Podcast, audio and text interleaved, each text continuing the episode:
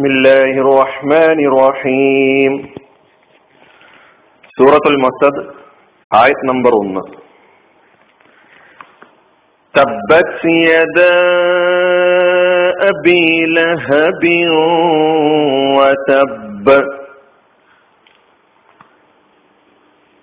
അബൂലഹബിന്റെ രണ്ട് കൈകളും നശിക്കട്ടെ അവൻ നശിച്ചിരിക്കുന്നു.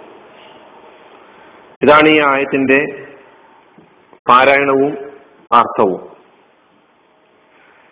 ഇതിൽ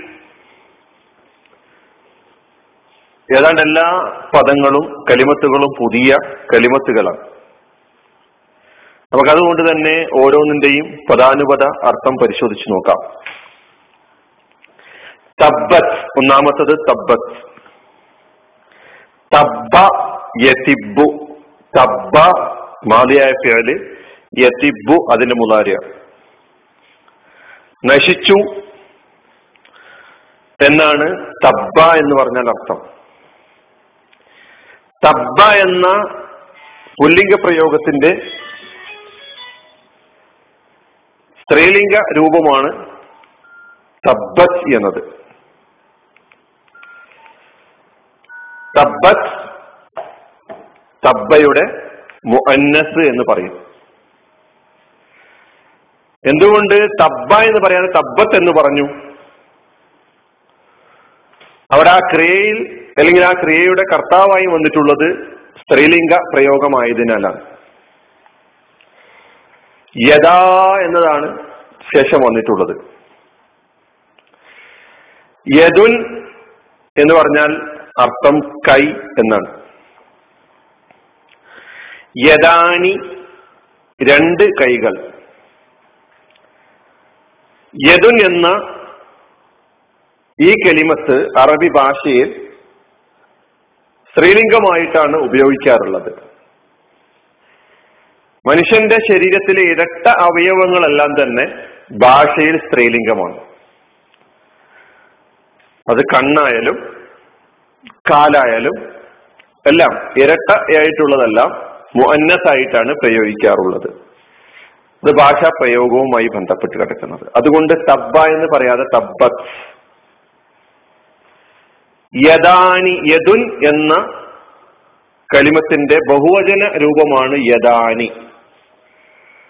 സാധാരണ അറബി ഭാഷയിൽ ഒരു മുഫ്രദായ ഏകവചനമായ പദത്തെ ദ്വിവചനമാക്കാൻ അറബിയിൽ ദ്വിവചനം എന്ന് പറയുന്ന ഒരു വചനം കൂടിയുണ്ട്. അതിന് മുസന്ന എന്നാണ് പറയാ. ഒന്നുകിൽ ആ പദത്തോടൊപ്പം അലിഫ് നൂ അലിഫും നൂനും ചേർക്കുക.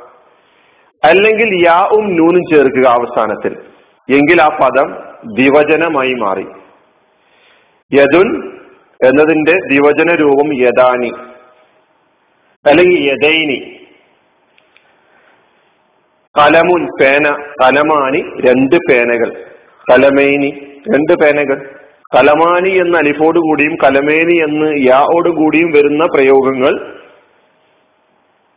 വാചക ഘടനയിലെ വ്യത്യാസം അനുസരിച്ച് വരുന്ന മാറ്റമാണ്. അലിഫ് വേണ്ട ഉപയോഗിക്കേണ്ടടുത്ത് അലിഫായിട്ട് ഉപയോഗിക്കും. യാ ആണ് ഉപയോഗിക്കേണ്ടതെങ്കിൽ യാ ആയിട്ട് ഉപയോഗിക്കും. അർത്ഥം രണ്ടിനെ സൂചിപ്പിക്കുന്നു. സാമാന്യമായി തിരിയാൻ വേണ്ടി മാത്രം പറഞ്ഞു എന്ന് മാത്രം. അപ്പൊ തബ്ബത്ത് നശിക്കട്ടെ. മിക്ക ഖുറാൻ വ്യാഖ്യാ വ്യാഖ്യാതാക്കളും ഇങ്ങനെ ഒരു പ്രാർത്ഥനാർത്ഥത്തിലാണ് ഇതിനെ ഉപയോഗിച്ചിട്ടുള്ളത്. ഭാഷയിൽ ഇങ്ങനെ മാതിയായ ഫേൽ പ്രാർത്ഥനാ രൂപത്തിലും ഉപയോഗിക്കാറുണ്ട്. പ്രാർത്ഥന അർത്ഥം കൊടുത്തുകൊണ്ട് ഉപയോഗിക്കാറുണ്ട്. അപ്പൊ ഇവിടെ ശാപപ്രാർത്ഥനയാണ്. തബ്ബത്ത് നശിക്കട്ടെ. യഥാ ഇരുകരങ്ങൾ അബീലഹബിൻ അബൂലഹബിന്റെ അപ്പൊ അബൂലഹബിന്റെ രണ്ട് കൈകൾ നശിക്കട്ടെ എന്നാണ് പറയുന്നത്. എന്താണ് അബൂലഹബ് എന്ന പദത്തിന്റെ ഘടന? അബു എന്ന ഒരു കലിമത്തും ലഹബ് എന്ന രണ്ടാമത്തെ ഒരു കലിമത്തും. അബുൻ എന്ന് പറഞ്ഞാൽ അർത്ഥം പിതാവ് എന്നാണ്. ലഹബ് എന്നതിന്റെ അർത്ഥം ജ്വാല. തീജ്വാലക്ക് ലഹബ് എന്ന് അറബിയിൽ പറയുന്നു. അപ്പൊ അബൂ ലഹബ് എന്ന് ഒരുമിച്ച് പറയുമ്പോൾ അർത്ഥം ജ്വാലയുടെ പിതാവ് എന്നാണ്. തബ്ബത്ത് യഥാ അബി ലഹബിൻ. നേരത്തെ രണ്ട് കൈകൾ എന്നതിന് യദുൻ എന്നതിന്റെ ദിവജന രൂപമായ യദാനിയാണ് വേണ്ടതെന്ന് പറഞ്ഞു. പക്ഷെ നമ്മൾ അവിടെ ന്യൂന് കാണുന്നില്ല. എന്തുകൊണ്ട്? അതിന് മറുപടിയുണ്ട്. യദാനി എന്നതിനെ അബൂലഹബിലേക്ക് ചേർത്ത് പറഞ്ഞപ്പോൾ ഈ ചേർത്ത് പറയൽ പ്രക്രിയക്ക് ഇലാഫത്ത് എന്നാണ് ഭാഷയിൽ പറയുക. ചേർത്ത് വന്ന് പറഞ്ഞപ്പോൾ നൂൻ അവിടെ പോയി. പിന്നെ യഥാനായി മാറി. പിന്നെ അബൂലഹബ് എന്നത് അബീലഹബ് എന്നാണല്ലോ ഇവിടെ പറയുന്നത്. അതെന്തുകൊണ്ടാണ്? അബൂലഹബ് എന്നും അബാലഹബ് എന്നും അബീലഹബ് എന്നും വാചക ഘടനയുടെ വ്യത്യാസം അനുസരിച്ച് മാറി പറയാറുണ്ട്. അത് ഞാൻ നേരത്തെ പറഞ്ഞതുപോലെ യദാനി യദൈനി പോലെ ഘടനയിൽ വരുന്ന മാറ്റം അനുസരിച്ച് വരുന്ന പ്രയോഗങ്ങളാണ്. ഇവിടെ അബീനാണ് പറയേണ്ടത്. അതുകൊണ്ട് അബീ എന്ന് പറഞ്ഞു. എന്ന് നമ്മൾ തനിച്ചു പറയുകയാണെങ്കിൽ അബൂലഹബ് എന്നാണ് പറയാ ഒറ്റയ്ക്ക് എടുത്തിട്ട് ആ പദം പറയുമ്പോൾ അബൂലഹബ് അബീലഹബ് എന്ന് പറയില്ല. അബൂലഹബ് എന്നാണ് പറയാ യദാനി പ്ലസ് അബൂലഹബ് എന്നതിലേക്ക് ചേർത്ത് പറഞ്ഞപ്പോൾ യദാ അബീലഹബ് എന്നായി. അബൂലഹബിന്റെ രണ്ട് കൈകൾ. അപ്പൊ തബ്ബത്ത് യദാ അബീലഹബിൻ അബൂലഹബിന്റെ രണ്ട് കൈകളും നശിക്കട്ടെ. അല്ലെങ്കിൽ രണ്ട് കൈകളും നശിച്ചിരിക്കുന്നു. രണ്ടാമത്തെ ഒരു വ്യാഖ്യാനം. രണ്ട് കൈകളും നശിച്ചിരിക്കുന്നു എന്ന് പറഞ്ഞുകൊണ്ടുള്ള ഒരു പ്രവചനമാണ് ഖുർആൻ നടത്തുന്നത്. ശവപ്രാർത്ഥനയല്ല അതായത് അബൂജഹൽ ആ വിവരണം ഇൻഷാ അബൂലഹബ് ഇൻഷാല്ല ആ വിവരണം നമുക്ക് അടുത്ത ക്ലാസ്സിൽ പറയാം. ഇതിന്റെ ഘടനയുമായി ബന്ധപ്പെട്ട കാര്യങ്ങളൊക്കെ ഇന്ന് പറഞ്ഞതിന് ശേഷം നമുക്ക് അടുത്ത ക്ലാസ്സിൽ അതിന്റെ വിശദീകരണം തരാം. അപ്പോ അബൂലഹബിന്റെ ഇരുകരങ്ങളും എന്തുകൊണ്ട് ഇവൻ ഈ പേര് നൽകപ്പെട്ടു? ഈ ജ്വാല എന്നാണല്ലോ ലഹബിന് അർത്ഥം. തിളക്കമുള്ള ചുവന്ന മുഖത്തിന് ഉടമയായിരുന്നു ഈ അബൂലഹബ് എന്നാണ് പറയപ്പെടുന്നത്. അതുകൊണ്ടാണ് ആ പേരിൽ അദ്ദേഹം വിളിക്കപ്പെട്ടത്. അദ്ദേഹത്തിന്റെ യഥാർത്ഥ പേര് അതല്ല അത് പിന്നീട് പറയാം. വതബ്ബ അവസാനം വതബ്ബ അവൻ നശിച്ചിരിക്കുന്നു. തബ്ബ എന്നാണ് അവൻ നശിച്ചു. അപ്പൊ മുഴുവൻ അർത്ഥം അബൂലഹബിന്റെ രണ്ട് കൈകളും നശിക്കട്ടെ. നശിച്ചിരിക്കുന്നു. അവൻ നശിച്ചിരിക്കുന്നു. ഇതാണ് ഇതിന്റെ മുഴുവനായിട്ടുള്ള അർത്ഥം. നമുക്ക് അബൂലഹബിന്റെ യഥാർത്ഥ പേരെന്താണ്? അബൂലഹബിന്റെ യഥാർത്ഥ പേര് അബ്ദുൽ ഉസ്സ എന്നാണ്. അബ്ദുൽ ഉസ്സ എന്നാണ് അദ്ദേഹത്തിന്റെ യഥാർത്ഥ പേര്. നബി സല്ലാ അലൈഹി സ്വലമയുടെ പിതാവായ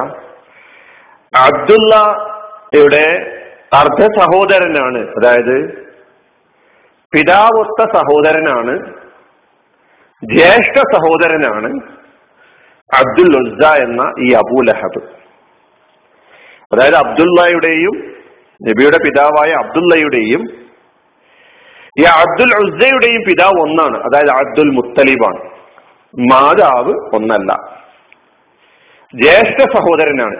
അബ്ദുള്ളയെക്കാളും മൂത്താളാണ് അപ്പൊ നബിസല്ലാ അലിസ്ലമയുടെ മൂത്താപ്പയാണ് എന്നർത്ഥം. അപ്പോൾ എന്തുകൊണ്ട് വിശുദ്ധ ഖുർആാനിൽ ഈ പേര് ഉപയോഗിച്ചിട്ടില്ല എന്നൊരു ചോദ്യം നമ്മുടെ മുമ്പിൽ വരാം. അബ്ദുൽ ഉസ്സ എന്ന പേരെന്തുകൊണ്ട് ഇവിടെ വന്നില്ല? അതിന് രണ്ട് പ്രധാനപ്പെട്ട കാരണങ്ങളാണ് നൽകപ്പെട്ടിട്ടുള്ളത്. അതിലൊന്ന് അബൂലഹബ് എന്ന പേരിലായിരുന്നു ഇദ്ദേഹം കൂടുതലായും അറിയപ്പെട്ടിരുന്നത്. ചെല്ലപ്പേരാണ് ഓമനപ്പേരാണ് അബൂലഹബ് അദ്ദേഹത്തിന്റെ പിതാവായ അബ്ദുൽ മുത്തലിബ് തന്നെയാണ് അബൂലഹബ് എന്ന പേര് നൽകിയിട്ടുള്ളത്. ആ പേരെന്നെ ഖുറാൻ എടുത്ത് ഉപയോഗിച്ചു. രണ്ടാമത്തെ കാരണം അബ്ദുൽ ഉസ്സ എന്ന പേര് ബഹുദൈവത്വത്തെ ഷിർക്കിനെ സൂചിപ്പിക്കുന്ന പേരാണ്.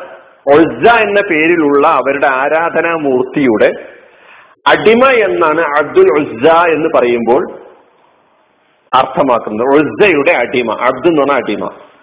അതുകൊണ്ട് തൗഹീദിന്റെ ഗ്രന്ഥമായ വിശുദ്ധ ഖുറാനിൽ ഈ പേര് ഉപയോഗിച്ചിട്ടില്ല എന്നതാണ് യാഥാർത്ഥ്യം. ഈ രണ്ട് കാരണങ്ങൾ നമ്മൾ മുന്നോട്ട് വെക്കുക മുന്നിൽ വെക്കുക. ഇനി മറ്റൊരു കാര്യം നമ്മൾ അബൂലഹബ് അബൂലഹബ് എന്ന് പറയുമ്പോൾ വേറൊരു പേരും കൂടി നമ്മുടെ മനസ്സുകളിലേക്ക് കടന്നു വരാറുണ്ട്. അത് അബൂജഹലാണ്. പലപ്പോഴും ഈ അബൂലഹബും ഈ അബൂജഹലും ഒരേ ആളാണ് എന്ന നിലയ്ക്ക് ചില ആളുകളുടെ മനസ്സുകളിലൊക്കെ തന്നെ സ്വാധീനം ചെലുത്തി. രണ്ടും ഒരാൾ തന്നെയാണെന്നുള്ളൊരു ധാരണ. അബൂലഹബ് എന്ന് പറയുന്നിടത്ത് അബൂജഹലും അബൂജഹൽ എന്ന് പറയുന്നിടത്ത് അബൂലഹബ് എന്നൊക്കെ കൂട്ടിക്കൊഴിച്ച് പറയാറുണ്ട്.